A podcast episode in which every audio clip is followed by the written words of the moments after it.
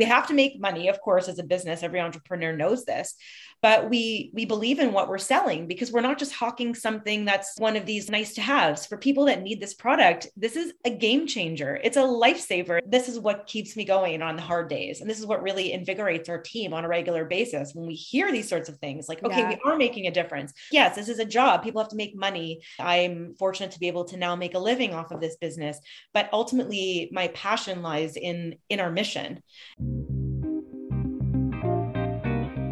Welcome to the Work Less, Play More podcast for busy entrepreneurs who are ready to ditch the hustle, stop burning out on busy work, and get back to having a life. My name is Lindsay Johnson, aka The Radical Connector, and I've spent the last 10 years teaching first time entrepreneurs how to get customers and make money. Listen in as I chat with other hustle recovering business owners as we share our top tips for, you guessed it, working less and playing more. Let's do this.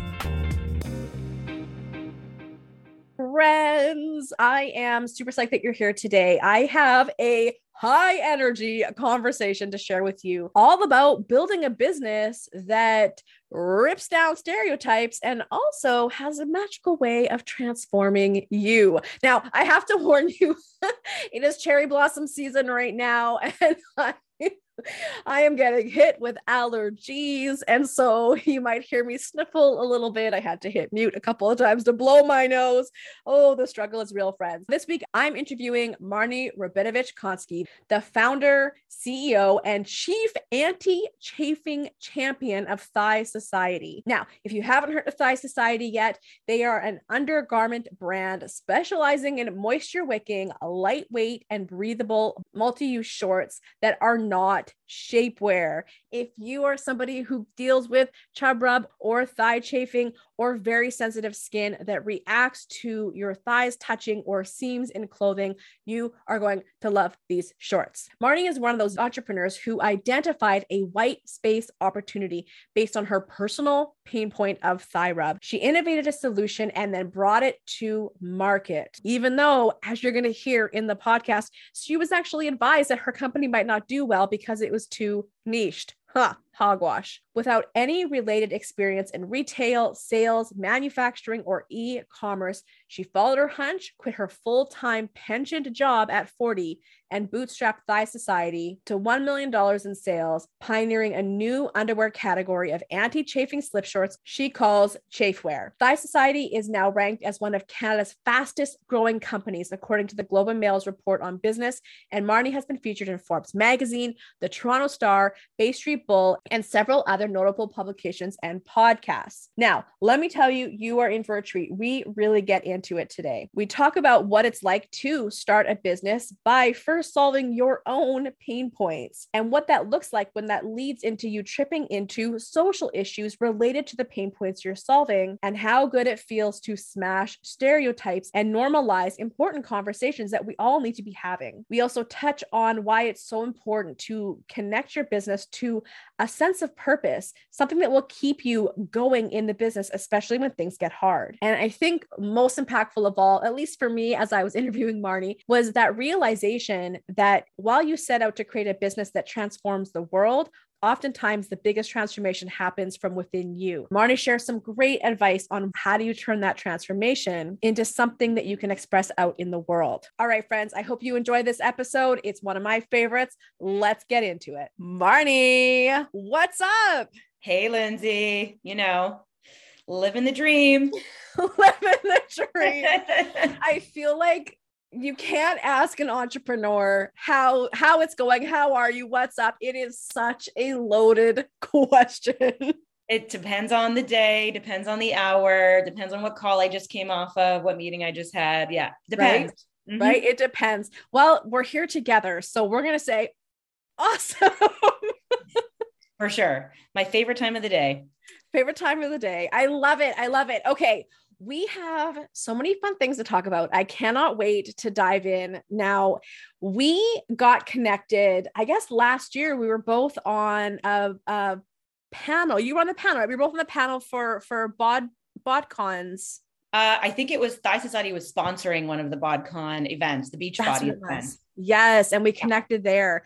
Um, and it was awesome. And I was so delighted to get to meet you. And then I love the way synchronicity works. I, I'm getting ready to go to Australia, and I was like, I need some shorts to wear under dresses and skirts who is that person? Their company is Canadian. Who is it? I can picture them, but who are they? And then all of a sudden you you commented on one of my posts. It was like divine intervention. There you are. Yep and it's like we've just been having the best conversations ever since. So here you are on the podcast. We're going to talk about some pretty fun things. Uh, kicking things off with, oh my gosh, friends, it is spring. Are you excited for spring? I am very excited for spring. I love spring. I personally am a dress person, um, and I really don't like wearing tights and pantyhose. Who does? Oh, God. so you know, spring is the time to finally, you know, shed all those pants and sweatpants and jeans and and you know actually bust out those spring dresses if you're a dress person. Yep. Um, and go bare legged. So it is very exciting, especially since, as we know, I don't know if your readers are mostly in Canada, but you know, we have two seasons pretty much here in Toronto that we joke about, you know, winter and summer, um, or winter and construction. I was going to say winter and construction. winter and construction. Um, but spring is one of those strange seasons because it's such transitional weather. And like, for example, here in Toronto, we had a bit of a snowfall last week, which was mm-hmm jarring um, and traumatic. But we you know we sort of have to get used to the idea that the weather is definitely not dependable until probably june but uh, it's a nice day here today. And you know i'm hoping that these you know above zero temperatures keep going because it just means we're closer to warm weather. So i moved to toronto from vancouver in 2011 mm-hmm. and Uh, because I'm an outsider looking in or, or experiencing for the first time, one of the things that always shocked me, at least for the first two to three years, is that there would be what's called the fool spring, where the weather would get really nice and warm for two or three weeks, and then it would snow mid mid April, like second third week of April, it would snow, and so I came to depend on that. I, I got excited for those couple of weeks of spring, but don't worry, it's going to snow at least one more time towards the end of April. And so it makes me laugh when people are shocked because I was that outsider being like, but it always does this. It's done this for the 11 years that I've lived here. Well, I know, and that's the crazy thing because we all know this. Everyone who lives here know uh-huh. this. For, for, the record, I'm from Montreal. I mean, I've been living in Toronto Ooh, now. even more snow. Yeah, I'm like, I'll show you what a real winter looks like. you know, every time people start complaining here, I'm like, really, this is really not bad. Like schools get canceled here all the time, and back in Montreal, I was, I remember growing up, I was like, if you got a snow day, there had to have been like 30 feet of snow. Like there was, otherwise there's no snow days, yep. no such thing. So yeah, I completely hear you. It's like, we should, we all act surprised every year when it's the same thing and we've all been through it. So I think it's just part of that like dance or that like, you know, converse, making small talk with other people like, Hey, weather, eh? well, and I feel like Canadians are known for complaining about the weather. Like absolutely. and I'll tell you, being in Toronto, that was also a, a shock weather wise for me. Here we go, friends. We're talking about the weather. Sorry. when I I had no idea how humid Toronto yes. is in the yes. summer. Yes. Like it is extremely humid. Um, and thank thankfully it's humid because humidity is one of the key culprits in thigh chafing. And yep. I think if I had lived in a dry climate, I often wonder, you know, what I think I still would have had thigh chafe, but if I didn't, would I still have had the idea? I mean, the humidity is brutal. It just mm-hmm. leaves you feeling sticky and gross. I mean, so I have a love hate with my curly hair. Your listeners can't see this right now, but the, you know, if I have the right product in, the humidity is my friend, and if yep. not, it is just it's not. It's like up in a ponytail it goes. Yeah. There you have it. I, I do love my Toronto, my hair in the in the summer of Toronto because I have a wave and it just uh-huh. it just pulls it right out. Uh-huh but this idea of of chafing because i want to get into that um yeah it's my favorite topic right well and and as a person who experience i've incredibly sensitive skin i experience yeah. the chafe even even if it's not even if my legs are not touching, if it's just even an, like you say, pantyhose, an uncomfortable seam, right? Oh God, yes, pantyhose, and, wool pants, polyester, right? all of that. Pants yeah. where the where the the the crotch part hangs a little too low, and you get. Oh yeah, don't get me started on rompers. Mm-hmm. Rompers, no, mm-hmm. gosh, no. That's why with rompers, it's always like if you find one that fits you and doesn't droop in the crotch, you're like, oh my God, I'm going to buy 10 of these. So I like never have to look for another romper again. I feel like that's a fashion rule. If you love it and it fits great, you buy it in every color. Like that's just the fashion rule. I, I mean, I do that. So I have so many, I have so many duplicates. So many. Okay. Yeah. Okay. Well, let's get back on topic. Yes. Yeah. Sorry. Sorry. All right. Conversation. so okay so so tell us a little bit about that journey because i do love your product. I do love that you're Canadian. I do love the thoughtfulness that you put into it. And I love that it's not a shape wear piece of clothing. It is mm-hmm. purely for comfort mm-hmm. and and feeling good in your skin literally. Yes. Tell yeah. us about this progression. How did you you come to exist? Yes. So such a great question. I truly the way I like to start telling the story is I am the customer for this undergarment. Um, I have always suffered from chub rub, and I know that that term could be controversial. Some people love it, some people hate it. We can get into that yeah. later. Yeah. Um, but I would always call it chub rub, and amongst my friends, that was always the term. And I always suffered from this horrible rash when my thighs would rub together. Anytime there was presence of heat or moisture or friction, and to be honest, my thighs have always touched, regardless of how my weight or size has mm-hmm. fluctuated. And I'm, you know, a byproduct of the Weight Watchers generation of like mom's always on a diet, et cetera. Yeah. And so I you know, picked up on some of that and have a history, had a history of disordered eat- eating and always on diets. And like my size would cycle from a size six to a 14. And yet my thighs would always chafe. And so, you know, I had uh, a kit full of, you know, not so great solutions for this. Uh, what my most dependable one was uh, a black bike short, mm-hmm. a cotton bike short um, that was, you know, ratty and tattered. And I pulled it out one summer day, like again, back to our two season, what we were talking about earlier. Um, it was the first hot day of summer in early June. And I went walking around downtown Toronto and had forgotten to mm. put on these shorts. I put on a dress and it's like that short-term memory, like like Toronto winters, like in spring. We know it's going to happen, but yeah, we forget because there's been so much time elapsed. So, you know, innocent mistake, forgot to grab my shorts, went out the door, wore my dress, walking around at lunch. And obviously, like within 10 minutes, I would say, my thighs started rubbing. I felt burning. I mean, very familiar sensation. I'm like, oh crap. Like, Marnie, how could you have been so stupid? You forgot to put on your shorts. And so I waddled to the nearest Shoppers Drug Mart, uh, grabbed some baby powder, waddled back, you know, this duck walk that's super awkward where you're trying to get your thighs not to touch because it's like becoming unbearable by the minute you know, ran to the bathroom, you know, got it powdered all over my like black dress. It was a disaster. And I really was like, you know, proverbially shaking my fist in the air. There has to be a better way. Yeah. You know, these, these black shorts that I have at home are are black number ones. They they would show underneath lighter colored things. They were on their last legs, you know, pun intended, I guess. I couldn't, you know, I was like, oh, now I'm gonna have to go find something else. You know, they were they were pure cotton. So uh, they like absorbed moisture. Cotton is nice and breathable, but it retains moisture. And yeah. when you have an already sweaty situation down there, the last thing you want is that moisture sitting on your skin. I did have a backup pair that was more like a spandex, shiny, like traditional bike short, um, which was also equally bad because it wasn't breathable. Yeah. Um, and I just thought, you know, what are my other options? And so I hit the hit the ground. You know, spent all my free time that summer searching for uh, what I was looking for, which was, you know, my wish list: a long leg underwear uh, that was not shapewear.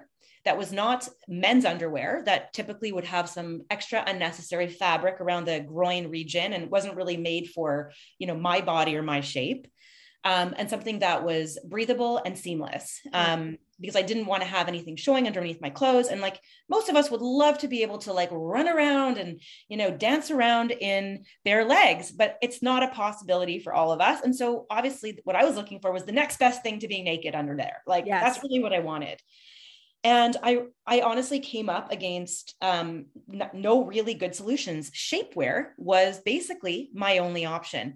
And i had not been a stranger to shapewear to that point. Um, i wasn't a regular shapewear wearer but when i did use it to prevent chafing it was a nightmare. Uh, it was number one hard to get on. It got really sticky and gross when it on my body um, I never mind trying to go to the bathroom in it and then trying to pull it back on when it's all yeah. wet. Like just remember, uh, no one likes going to the bathroom in a wet bathing suit, like yes. similar example to like a sweaty shapewear. And I honestly resented the idea that I had to squeeze into and shrink my body just to get some damn fabric coverage between my thighs. Like, yep. It seems so unfair. Men have so many long leg options. They have, you know, everything from like three inches down to like 12 or 14 inch underwear um, in varying levels of comfort and performance. And it's like, why wasn't there the equivalent product that I was looking for? Yeah. Um, and so I spent the summer looking and ultimately decided that this was a viable opportunity. I mean, I had some focus groups with some friends. I posted in what was then called uh, Fashionista Live Journal for those who've been on the internet for a long time, you know, and, and posted. And what I was noticing is, is that the only underwear I could find that were similar to what I was looking for were specifically offered in plus sizes only. Yeah. So there was no acknowledgement that this was not necessarily exclusively a plus size issue. Yeah. And I knew that it was not a plus size issue. I knew it was an issue for anyone whose size that touched with sensitive skin. Yeah. Um, and I also knew uh, and started and started to uncover, and my research was sort of proving it time and again that it that weights and thighs touching were not the reason why chafe was happening in the first place. Because I was meeting women who were, let's say, a size 18 who had never experienced thigh chafing in their life, and women who were size two who were telling me, "Oh yeah, I've always my thighs have always chafed." Yeah. And so I thought, you know, there's there's an opportunity here not just, you know, to broaden the options available in underwear for women and non-binary folks, but there's actually like I became very passionate about wanting to demystify and destigmatize yes. the idea of chafing and and normalize it and and remove this false assumption that it had to do with your weight or the fact that you were plus size. And so that was 2008, not 2018, 2008, a long time ago. Um, and then I launched in 2009 um and so and we've really we've been doing this we like to say you know we do shorts and only shorts like underwear shorts. They're they're built with a cotton crotch so you can wear them as underwear. Yeah we've evolved over time in terms of what um, fabrics that we've had available. We've been able to increase our size range over time although we have been fairly size inclusive since day one um you know before that was trending to be you know i yeah. it, it was it, it's baked into the brand that we we want to make sure that people know they are they're welcome. Uh we want to help people feel comfortable and confident in their skin because you know something else I, i'm thinking about now with shapewear is i don't think anyone ever feels good putting on shapewear. There's like a there's an inherent shame around it. There's a, there is because immediately you're like well i'm putting this on because i mean and i'll okay i'll caveat this some people wear shapewear to help with swelling so the yes. compression of shapewear can actually help with a lot of skin issues, lymphedema, that sort of thing. But I want to put that aside and talk about people who are, you know, myself included, who have put on shapewear. Yeah. You know, for body slimming. And the reality is, when you're doing that, you don't feel good about yourself putting on that shapewear. How could you? How could you? you? are feeling shame, some sort of body shame, whether you're conscious about it in that moment or not. There's something underneath the surface that's telling you this is why, you know, society's telling you you need to slim out your lumps and bumps and smooth yes. them out in order for you to be considered acceptable by society's beauty standards. And I really fundamentally resented that. And I thought, you know what? I really was always thinking, why do I have to feel like crap about my body just to get some thigh coverage? Like this does not make any sense at all. Do you think men feel bad when they put on long leg underwear under their jeans? Do any of us feel bad or even give a second thought to putting deodorant on in the morning to prevent perspiration, sweat, BO under our arms? No, because it's normalized. Yeah. And and that's the real that's what I really started, you know, sitting on and saying this is not right. And so there, I am solving a literal pain point of of Chub Rub. And I say I, I mean we, my team, my brand, all of us. We are really focused also on the on our mission of helping people feel good in their skin. Yeah. And confident. And like I'm I'm not against shapewear. If somebody wants to wear shapewear, more power to you. We're all free and we are able to wear whatever we want whenever we want.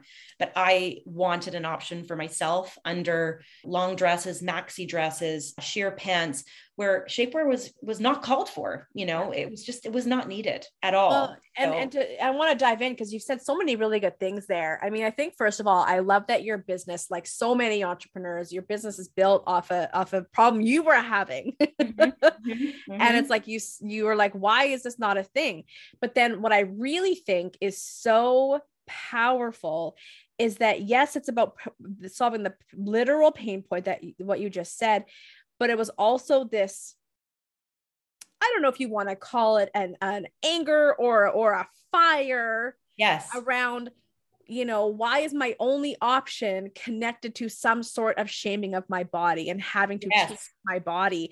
Yes. And I I remember like even so so same thing. I've always dealt with that um that quote unquote chub rub. That's what we learned to call it because it was learned to be associated with people with thick thighs. Right. And I had never really minded that. I thought it was kind of a cute term, but mm-hmm. I also bought into it that it was just for people with thicker thighs, just for people in in larger bodies. Mm-hmm. And I mean, mm-hmm. I tried everything. I bought all the fancy the sticks that you would rub, rub on there. I bought the the powders. I bought the little things that you would pull on that would you would just wear around your thighs. Mm-hmm, um, mm-hmm. They didn't work. They just fell down. You know, yep. I tried so many things, and and shapewear it just never was an option because it's usually in the summer and it's hot, and I don't want to wear this unbreathable, you know. And so yeah, like I've been there. I think most people can relate. And it's not till this year that I found out it's a lot of women, just not not just plus size women, people, or I should say a lot yes. of people, and not yes. people with with thick thighs. Like, no,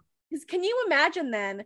You know, we, we live in a world where media and society and capitalism and patriarchy are constantly telling, uh, especially people who are, are women or femme identifying, that your body is not good enough. The way you look is not good enough. You must buy these things and change your very existence and it's just oh it's infuriating. It's infuriating. And and yeah I, I agree with everything you said. And i like to joke that i i built thigh society on resentment. This is yes. built on resentment. I, I couldn't stand the idea that there were such limited options. And you know to be to be clear in the early days of my business i was told by a lot of people that this was a really niche business and how was i ever going to be able to grow this as an entrepreneur? And maybe it would be a nice hobby or a passion project but it could never really become a big business. And i believed some of that and i was like you know what though? You can have a good business in a niche and, and i do believe that to be true. You you can. If you find a niche that you're serving through your business you can make a nice living that way but as time went on, and as we started opening up the conversations and having more talks about chafe and how it affects so many people, and it's not a weight thing, you know, it became very obvious that this is not a niche item. Was the, person, was the person that gave that advice a man? Uh, a combination, but actually one was a woman, and she is a, a, a very successful woman, a television okay. personality entrepreneur, as a matter of fact.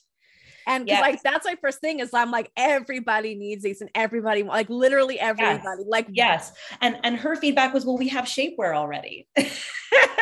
And I was like but no you're missing the point. We don't want shapewear. Don't want shapewear.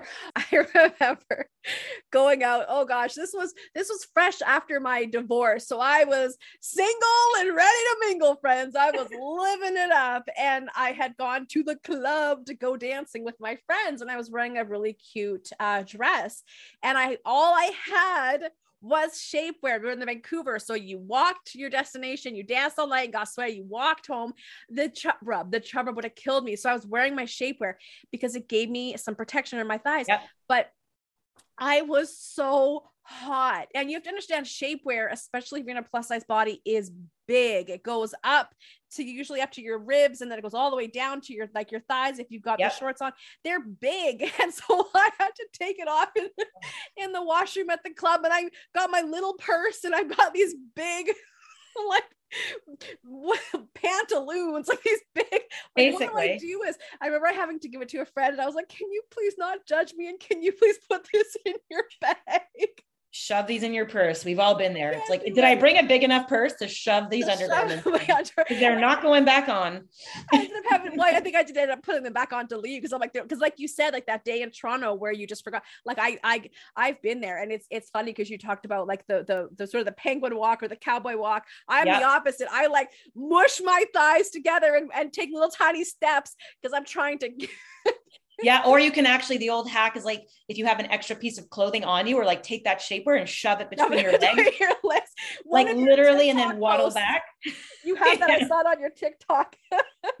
yeah, yes. I have so many more TikTok ideas of like any of your listeners want to volunteer, I'm happy to chat because yeah, we there's we've all been there. This is relatable content, people. This is not a niche thing. This is a universal problem. No, no. And I mean, even never mind, you've touched a few times on the shapewear being hot, and it is hot AF. Uh, and it also rolls down and the yep. legs right up. Yep. And it's like all of these things are defeating the purpose. I wanted to put something on, and like I, I say, it's a set it and forget it solution. Yes. Put it on and you don't think about it. It's a second skin.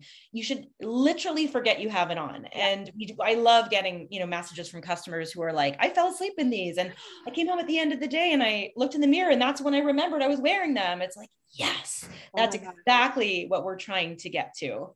So, oh my gosh, I am so inspired. Okay, so you have started this business. Actually, it was really, I really quickly, I'm going to backtrack again. You said resentment, and I just happened to watch this other TikTok with Brene mm-hmm. Brown talking okay. about she thought that the root of resentment was anger, but she discovered that the root of resentment actually comes from envy. Oh, interesting. And it's so funny because this is before she even said it, I'm like, yep, I can tell it's going to be envy. And it's funny because if you think about that enviousness of men and what's available to them, or that enviousness of like, you know what I mean? Like this envious of people don't have to think about it. It's envious of this, yeah. you know, it, it really, it makes you think about where does that envy come from?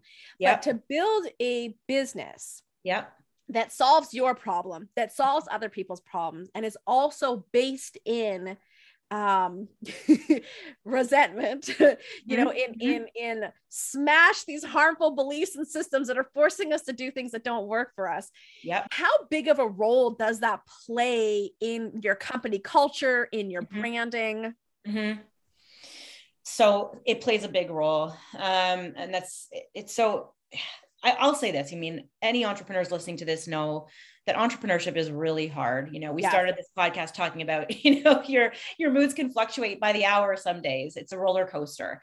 It's a lot, a lot of work. It's it's it's one of those things that I think if you have that fire in you where you're doing it because you are trying to either mm-hmm. have a social purpose or solve a problem that is personal to you in some way, it can make some of those days easier. It can steady you on those days where you're ready to throw your hands in the air and give it all up. Yeah. So I'll say from that perspective, you know, for me, I've channeled that energy for good from a personal standpoint. And then from running a business standpoint, I would say that anyone that comes into contact with me or my team or the brand immediately gets schooled in what we're trying to do. And it's important to me that the people that are working on our brand are all having this the same epiphany that I had early on and this realization of you know wow this this thing that we don't talk about is actually totally normal and should not be pinned on a certain group of sized people because it yep. has nothing to do with that.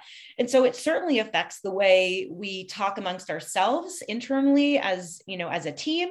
It is reflected in the language we use when we're talking to our community on social media and email on our website. It informs everything that we do because first and foremost we are we're on a mission. We have to make money of course as a business. Every entrepreneur knows this but we we believe in what we're selling because we're not just hawking something that's you know like one of these like nice to haves for people that need this product this is a game changer it's a lifesaver and some, yeah. not a lifesaver maybe i go too far although we do get a lot of customers who have serious medical issues who are finding our undergarments as being the only comfortable layer that they could wear after surgeries or with certain conditions. This is what keeps me going on the hard days. And this is what really invigorates our team on a regular basis when we hear these sorts of things like, okay, yeah. we are making a difference. Yes, this is a job. People have to make money. I'm fortunate to be able to now make a living off of this business. But ultimately, my passion lies in in our mission. It's it's our shorts are solving, you know, a literal pain point for people. Yeah. And I hope, you know, in turn are helping people to actually realize that they don't need to be devoting that negative energy yes. to their bodies and hating themselves for a totally normal problem. And, you know, they can dust off those dresses and those sheer pants and all the things they thought were off limits to them. You know, going on a trip, anyone's packing for a trip, you sort of think, what's the weather going to be like? Oh, okay, well, you know, I guess I can't wear that. It's going to be 100 degrees here, you know, and we're giving people opportunities and freedom to choose to wear what they want to wear there's just so many things that we do and we're in pain and we pay for it that you're solving for people. Yeah, and I mean, for for entrepreneurs, we're thinking about you know solving a pain point. Often, the best ideas come from our own ideas and our own problems. We yes. think sometimes we're the only ones, and then you start to talk to people, and you realize, oh my god, they have that problem too. I think any entrepreneur has the ability, whether you're in a service based business or a product based business, you know, put yourself in the shoes of the ideal customer, if that's you, or you know, make a visualization of who that person is. What do they want? How can you make a product that checks all their boxes? Yeah. So have you found that again with yourself within within the company within your team mm-hmm. by destigmatizing chub rub by normalizing these types of conversations. Mm-hmm. Have there been other things, ideas, beliefs that y'all have destigmatized or begun to normalize?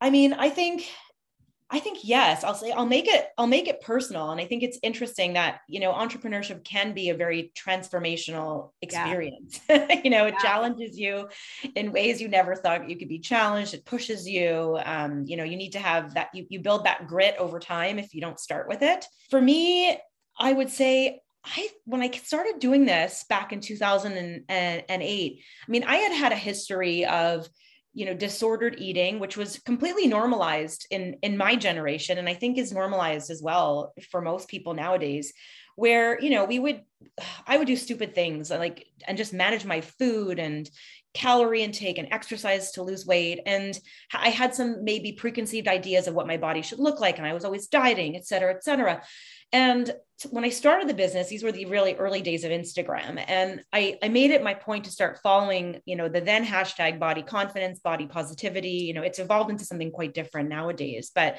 back then I was watching, you know, creators or influencers. Then they were mostly bloggers. You know, the term influencer wasn't really created yep. yet.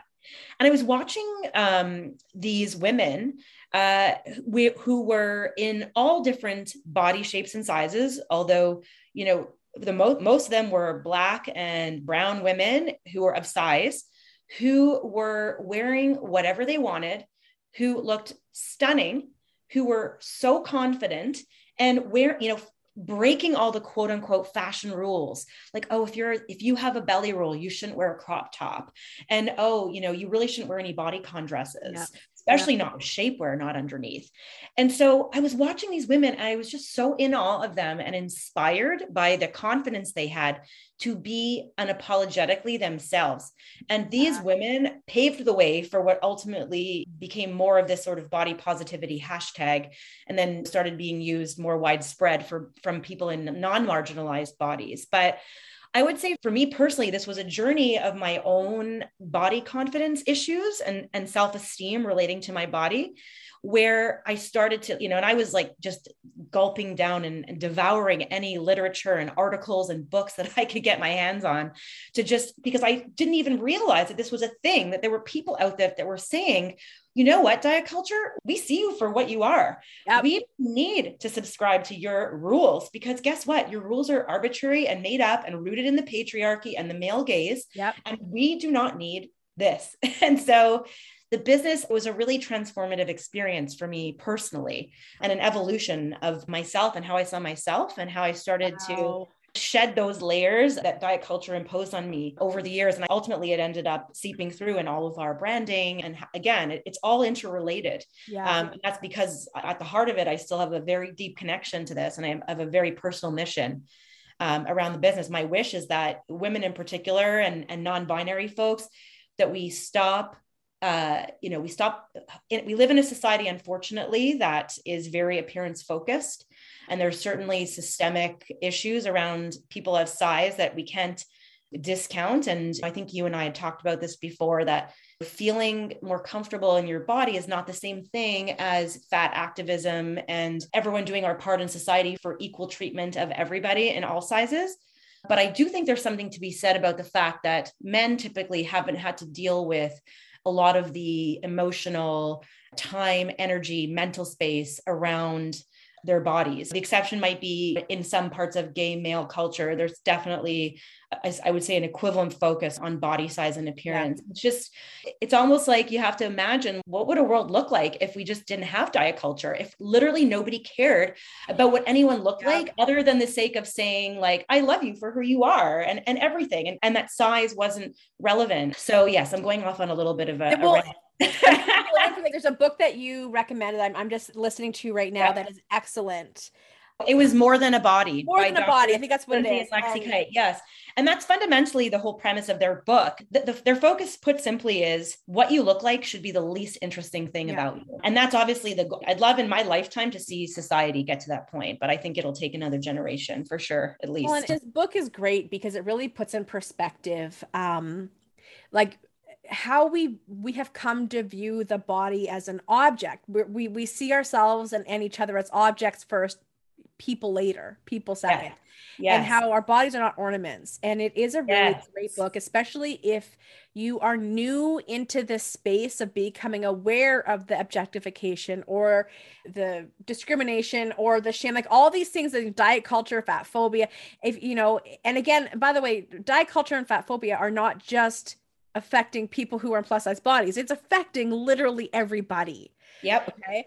And yep. so it's a great book. I recommend that that you read. It really, hopefully, it'll piss you off a little bit, get you fired up. That's but right.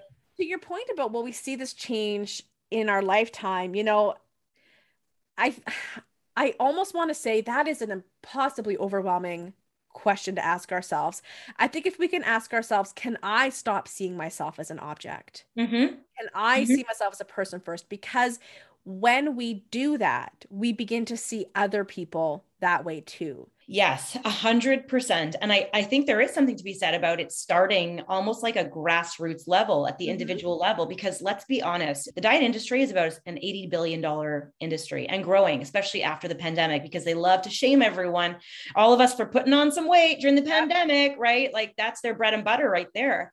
Oh, and sure. So, they're cashing it in right now. Oh, they're yeah. using all that shame to make it. Yep. Oh, yeah. All of it, all of it. And so I think you're 100% right you know we uh, something i heard once and it always stuck is that you know we the things we say to ourselves sometimes when we're being self-critical yeah. about our bodies would we ever say that to our best friend?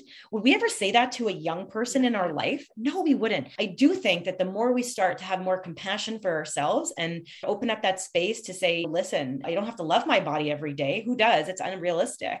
But you can sort of start shifting the focus away from how you look and focus on some of the things that your body does for you or all of the other qualities qualities that make you like who you are. Yeah. Yes. in turn, it opens you up to spread that message to other people. You know, you know, eh, call out your auntie, whoever at the table who's you know, making an inappropriate comment at Thanksgiving dinner about how much someone's eating or whatever it might be. It empowers you to say that, you know what, I have the tools. I can start having these conversations and making whatever small change I can make in my sphere of influence. Yeah. Well, you know? and, and I think too, also like, like, remembering that what we find attractive, what we find appealing, what we are drawn to, that is by design. That is by social conditioning and media and design. And I forget what book it is. It might be What We Don't Talk About When We Talk About Fat, um, mm-hmm. which is a great book, but it is also an intense book. I've had to fast forward through some of the stories and things. It's a little bit intense, but it's a great book. And, and I believe that's the one where she talks about um, people when they were in a study that was done i'm going to butcher it it's better in the book but when they were exposed to images of fat bodies um, very quickly uh, adjusted to the point where their brains found that attractive and found that mm-hmm. desirable mm-hmm. but because we don't see it and we are told only this is what you should find attractive this is what you should aim to be and so we're all conditioned to think this is what is attractive this is what I want. And then on the flip side, if you don't have that, the media is telling you you are the you know you become the butt of jokes you are undesirable you are uh, you know someone dates you because of pity or you know you are you know like like it's just they so then they're reinforcing that. So then that's what we believe and that's how we see things. And so really and i love the, the book that you recommended which i've already forgotten again more than a body Yes. They talk about media literacy and yeah. and challenging what you're being shown and what you're beginning to believe and how we're conditioned from a very young age. Mm-hmm. And and that's why I say when we start with first you know unpacking it in ourselves and and and processing this in ourselves we begin to mm-hmm. extend that out yes and, you know like you said we start to see diet culture we start to see the media for what it really is For sure. And you can, you know, th- speaking of media that we absorb on a regular basis, curate your social media feed. 100%. You know, start following people that don't look like you. Um, start following accounts that make you feel good. You know, I always say I'm against every sort of cleanse under the sun except for a social media cleanse. Yeah. That's the only cleanse that I'm pro. So go through your feed, you know, take a minute, pause. What are you feeling in your body yeah. after you see some accounts? Are they leaving you feeling less than shameful? Or if you're following some fitness people, are they making you feel like you're inadequate because you haven't worked out that day? I mean, these are not the feelings that are healthy to be absorbing, especially with all the time we spend on social media. So you can use social media for good. You can curate your feed yeah. to, you know, broaden your horizons and for positive encouragement, whether that's about your body, whether maybe it's entrepreneurship, maybe it's following a whole bunch of varieties of different entrepreneurs with different messages, things like that. Yeah. I love it. And and the biggest thing that I'm already taking away from this conversation is what happens when you create something out of a need that ends up challenging stereotypes and stigmas, but also what happens when that business transforms you. It's very empowering, I have to say. I mean, yeah, what look at that potential. It should be inspiring for other people to say like, wow, you you don't expect your business to transform you. But I could see my career going in all kinds of different directions now because it's unleashed a really strong passion I have in myself to talk about these issues and have these conversations. And it's like if Thigh Society were not to be able to be a business tomorrow, which I hope never happens, but if it were, I would be on the speaking circuit and I'd be giving talks and yep. I'd be doing podcasts and I would be continuing this message because it's so important to me. I, I, feel very fortunate that to be in this position that it happens to be that I found a product that solves a need, but also has ignited this crusade, I guess, that I'm on um, to keep the conversation going. And the more we talk about it, there have been other brands that cater to this sort of problem over the years who are also engaging in conversation. And I think it's great. It's not going to be one single brand or one, you know, it's never one single person that's able to change the change society's preconceived notions. So the more well, voices we have added to these conversations, the better exactly and i think that that helps a lot too especially if you are somebody who is working really hard to make the world a better place and a more equitable place a kinder place is remembering that you're not the only one working on this problem. There yeah. are other people working on this problem. Exactly yeah. So what advice would you give to somebody who is realizing there's more than meets the eye with their business and there is something deeper underneath there? What advice would you give them for nurturing that within themselves, fanning that flame within themselves?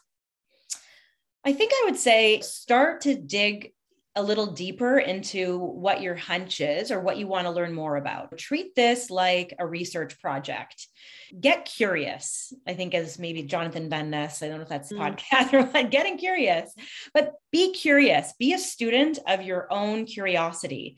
And so go online. We have Google that you can essentially find research papers, articles, you can look people up, you can do anything. So start Googling and seeing what you can find and immerse yourself in this world. Take books out of the library, like yeah. read, start joining. Maybe there's some groups or forums online you can join to be a fly on the wall for some conversations and eventually, you know, or jump right into those conversations. Mm-hmm. Try to sign up for everything now is virtual with the pandemic, even on our way out, it's normalized, you know, virtual meetings and whatnot. I'm sure there's there probably are going to be tons of things in an area that someone's interested in where they could just you can hone in or even like places like clubhouse where there's like all kinds of conversations going on at once but i think really it's about immersing yourself in it and like you'll know very quickly if this is something that feels like a chore yeah. or something that you can't even believe you've just been down the rabbit hole of like and four hours have passed and and yeah. you can't even believe it because you've just enjoyed it so much and so i think that's really ultimately how you start to foster some of that and also helps you uncover whether this is something that you that is like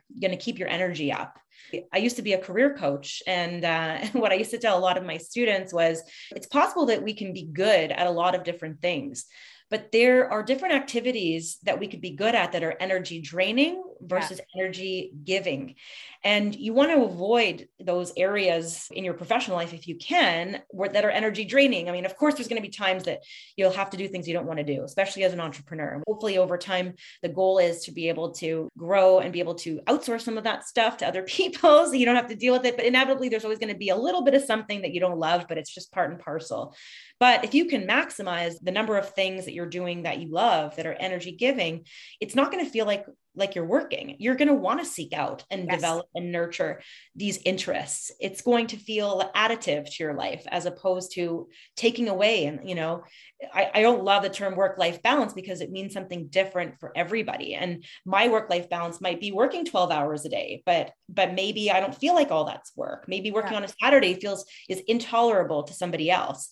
But if the nature of the work that I'm doing on a Saturday, you know, is is fulfilling to me and is satisfying then it doesn't feel like work. And so well and i i'm totally jumping in. I i know i just kind yeah, of jump, jump. I'm, I'm totally jumping in because you know i think when we hear the term work life balance we associate that more with like a career corporate nine to five type deal. Sure sure. And you know like what you just said is in entrepreneurship when you catch on to something that becomes bigger than your business and bigger than you it's not really work like yeah. like to to read and to learn and to get into a conversation with somebody you know like it's not it's not fulfilling orders or packing orders or answering emails or doing your your bookkeeping it really is like what is this deeper thing that i'm excited about as a human yes. that want to develop with within myself and that's really what what you're talking about here yeah, absolutely. And thank you for detailing that so well because you're right. And what, I, what I'm thinking of when I said things like that is if I'm scrolling on Instagram or like reading really insightful posts from people that I follow or, or, news articles or things coming up, pop culture moments that have to do with bodies and things like that or shapewear or whatnot, to me, that is pure enjoyment for me. Yeah. Um, and it's an intellectual exercise as well, you know, and it challenges me to say, like, what is my opinion on this? How do I feel about yeah. this? Um, and it doesn't feel like work, but really, if we were like keeping score, we might say, well, that's all part of me as my role as CEO of Thigh Society. But yet it's so interconnected with yes. who I am as a person. It's hard to break those two things up. I think it does happen for a lot of entrepreneurs. If things become very inter- interconnected. And, and truthfully, that could even be in the corporate space as well. We hear sure. that a lot about how the the delineation of work and life is not as clear anymore. I mean, people can find their purpose in all different ways, yeah. right? And work doesn't have to be purpose either. I will say that. That's a fallacy I think we have and it puts people in, you know, some dark places when they think, "Oh my gosh, but like work is just work for me. Does it have to be more? Am I less than because work is not more than that?" It's like, no, everybody can define what work is for them. Uh, I know you and I, I think talked about this in our one of our earlier conversations, which is before starting Thigh Society, I really was an intrapreneur which I didn't know was a term back then. I think it's a relatively new term, but I was taking on very entrepreneurial roles in big corporate settings, academic settings, public sector. And I always felt pretty autonomous in what I was doing. And for me, that was enough. If I hadn't thought of the idea for Thigh Society, I probably would still be working in that type of environment nowadays. When I think back, sometimes I am nostalgic about being able to shut down my computer at five, six o'clock, and then that was it. Didn't have to really yep. think about work until the next day. But if I'm being honest, I was always that person who was responding to emails at nine o'clock. Yeah. I just like to have a clean inbox in the morning. That's sort of my MO. I was fortunate because I think I had autonomy in my work. I never felt like I had to respond to things. I felt like it because I had that control and power over my workload and workflow. I felt like I had the choice to respond. And I, and I yeah. luckily didn't have horrible managers who were breathing down my neck and asking me to work overtime and all of this stuff. To your point, too, I just had this like this visual of, of mm-hmm you know, to your point of does it have to be connected to my purpose and what is my purpose and and do I have to invest all my time? And I think when we were kids and you know, I would go to to baseball practice or I would go to a basketball game or I would go to sewing classes. I did the thing in the moment. What's that look? what is the look? No, I love it. I love the diversity of your activities. I'm like kind of jealous. I wish I could turn back time. I did a lot of really random things. I, I love I, it. I took sewing classes so many times. Even as an adult, I tried to do it again because I really wanted to be able to sew but I had to make peace with the fact that I'm just not ever. I don't enjoy tedious, repetitive things. Like I just, you know, pinning and marking, and I just right. I hate it. I wish right. I was, but I'm not. Um, but you know, for that moment that you're at that basketball practice or you're in that mm-hmm. book club or or whatever, for that moment, you're present and you're in it and you're learning and you're doing, and then you leave and that's it. And I think that's really important to remember in your business or when you're researching or when you're learning, whatever, that mm-hmm. it, it, you can be fully present and immersed and you can close down the mental laptop yes. and leave. And you don't yes. have to carry it and be thinking about it and doing it all the time. Absolutely. And sometimes that distance, well, always, not sometimes, that distance I have found through my experience always is when I come up with my best ideas right? And you'll hear people say like, "I was in the shower and this idea yep. came," and like, "Yep." Because you know you just don't know when these ideas are going to pop in and you need sometimes some distance from your business to be able to see it from a different perspective otherwise you're basically just navel gazing you Yeah. know Yeah. Silent walks, friends. When I get stuck on something, I go for a quiet, silent walk, right? Or I'm a big believer in just stop. Like I just stop. If I cannot see my way through something, I just don't. I don't take action. I stop and I wait for it to come to me the answer or a podcast or somebody I meet or just like I, I get more information. I get space from it. The other thing, too, I find this to take us off on a, on a big deviation yeah is I find myself sometimes pushing myself to do something I don't really want to do, but I feel like I should. Mm-hmm. And I talk a lot about that, you know, right? Yes, I can see your face. Stop. I know it. I'm me. like oh yeah i have an ex- Right? mhm. we're not immune. We get going down a path, and all of a sudden we're 80% of the way there, and we can't figure out what we can't close that last 20%.